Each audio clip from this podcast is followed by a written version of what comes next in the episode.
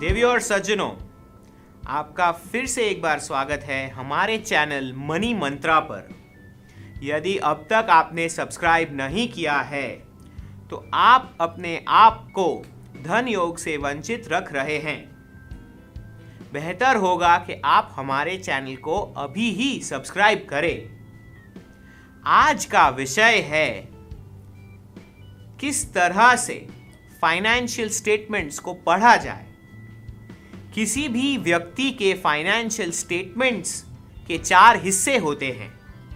Income expense asset liability income और expense जो है, वो प्रॉफिट एंड लॉस अकाउंट से आते हैं। और एसेट और लायबिलिटी जो है, वो बैलेंस शीट से आती है। तो आइए सविस्तार देखते हैं, किस प्रकार इनकम स्टेटमेंट को पढ़ा जाए। इस बोर्ड पे एक व्यक्ति के इनकम स्टेटमेंट को लिखा गया है। इसमें दो हिस्से हैं। इनकम, यानी कि जहाँ से पैसा आ रहा है। एक्सपेंस, जहाँ पैसा जा रहा है। अगर गौर से देखें तो इस व्यक्ति की मासिक तनख्वाह पंद्रह हज़ार रुपये है। अब मैं जानता हूँ, आप लोग कहेंगे कि ये बहुत कम है, बट हम यहाँ इस व्यक्ति पे टिप्पणी करने नहीं आए हैं। हमारा उद्देश्य ये है कि हम इस व्यक्ति से क्या सीख सकते हैं, ये जानने का प्रयास करें। अगर इस व्यक्ति की इनकम देखी जाए तो हमें यह समझ में आता है कि इसकी इनकम के दो प्रकार हैं। एक है एक्टिव इनकम, जो उसकी सैलरी है, और दूसरी है पैसिव इनकम, जो कि ब्याज है, जो उसको बैंक में रखी हुई एफडी से प्राप्त हो रहा है। यदि हम थोड़ा सा सोचे तो हमें एक्टिव इनकम और पैसिव इनकम के बीच का फ़र्क अच्छे से समझ में आएगा। एक्टिव इनकम वो होती है जिसे कमाने के लिए हमें मेहनत करनी पड़ती है। हमें काम करना पड़ता है, हमें ऑफ़िस जाना पड़ता है। और पैसिव इनकम वो होती है जो हमें अपने आप मिलती रहती है। जैसे अगर आपके पास कुछ पैसे हो और आप वो पैसे बैंक को दे तो बैंक आपको हर महीने कुछ ब्याज देगा। उस ब्याज को कमाने के लिए आपको कोई मेहनत करने की ज़रूरत नहीं पड़ती है। लेकिन यदि आप किसी दफ्तर में नौकरी करते हैं, या आपका खुद का व्यापार या व्यवसाय है, उस दृष्टिकोण से आपको वहाँ पैसा कमाने के लिए मेहनत करनी पड़ती है। तो ये फ़र्क हमने देखा एक्टिव इनकम और पैसिव इनकम के बीच का। तो यह एक हिस्सा था प्रॉफिट एंड लॉस अकाउंट का, जो हमने जाना इनकम के तौर पे।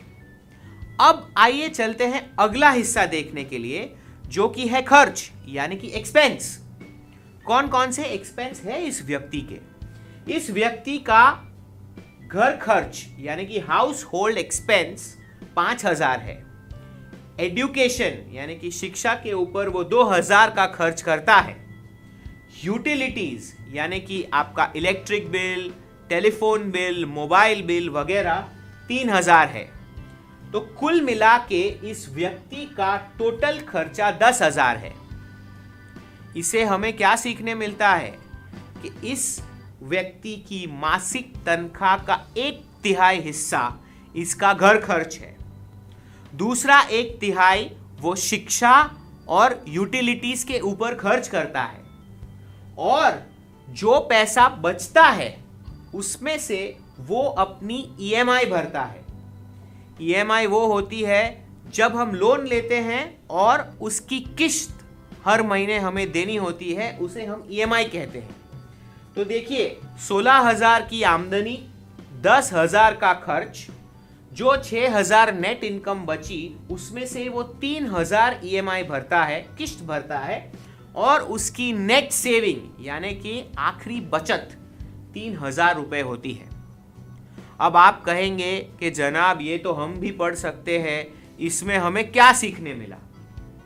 इसमें हमें यह सीखने मिला कि इस व्यक्ति ने लोन ली है, वो किस्त भर रहा है, उसके बावजूद भी अपनी मासिक तनख्वाह का 20 प्रतिशत बचाता है। क्या आप अपनी मासिक तनख्वाह का 20 प्रतिशत बचा लेते हो? स्वयं विचार करो। आज की दुनिया में बचत ज़रूरी है। यदि आप बड़ी धनराशि जोड़कर कुछ बड़ा खरीदना चाहते हैं या आगे बढ़ना चाहते हैं तो बचत काफ़ी ज़रूरी है। आगे चलते हैं।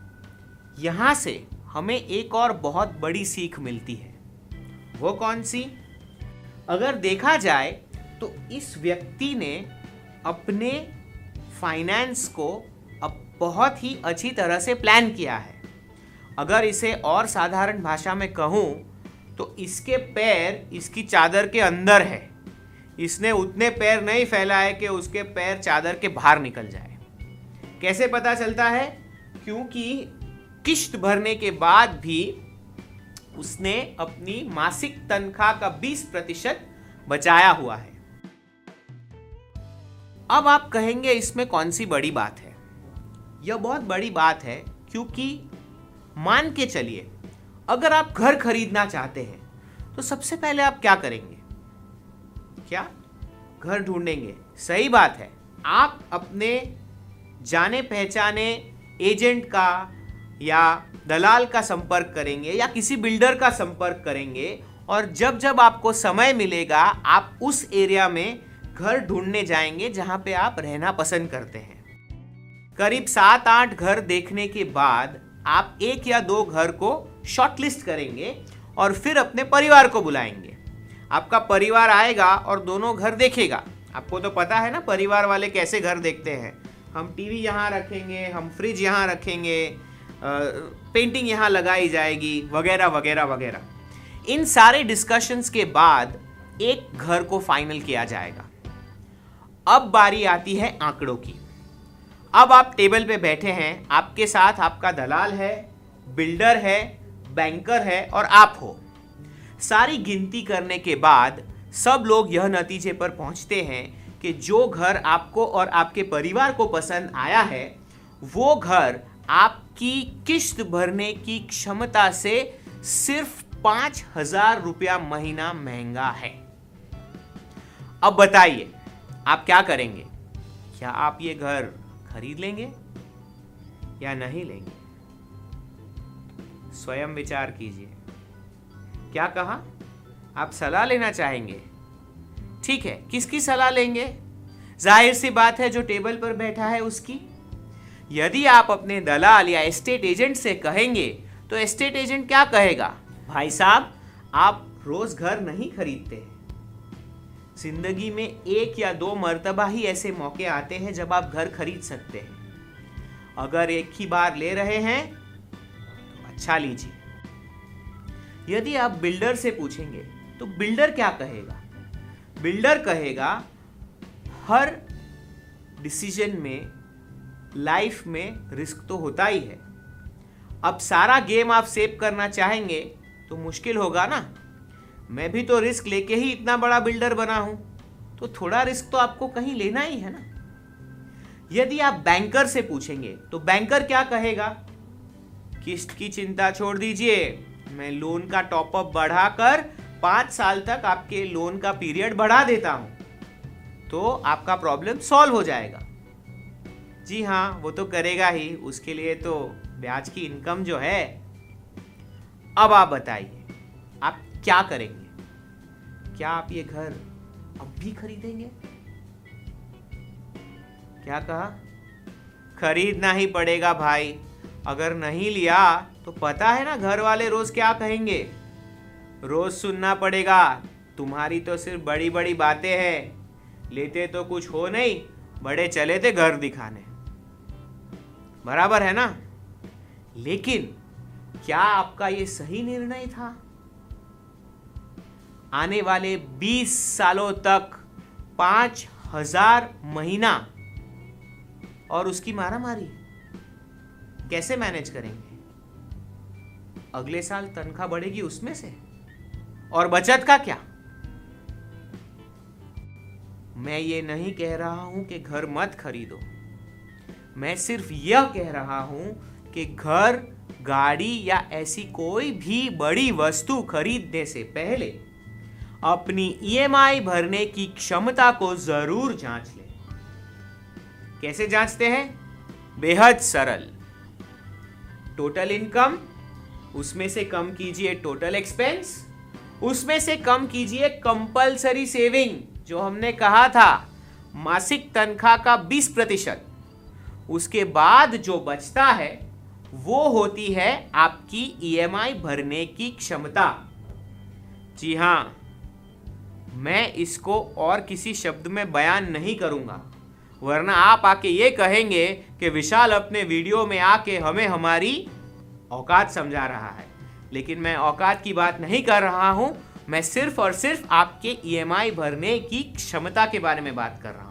यदि आपने अब तक हमारे चैनल को सब्सक्राइब नहीं किया है तो तुरंत सब्सक्राइब कीजिए।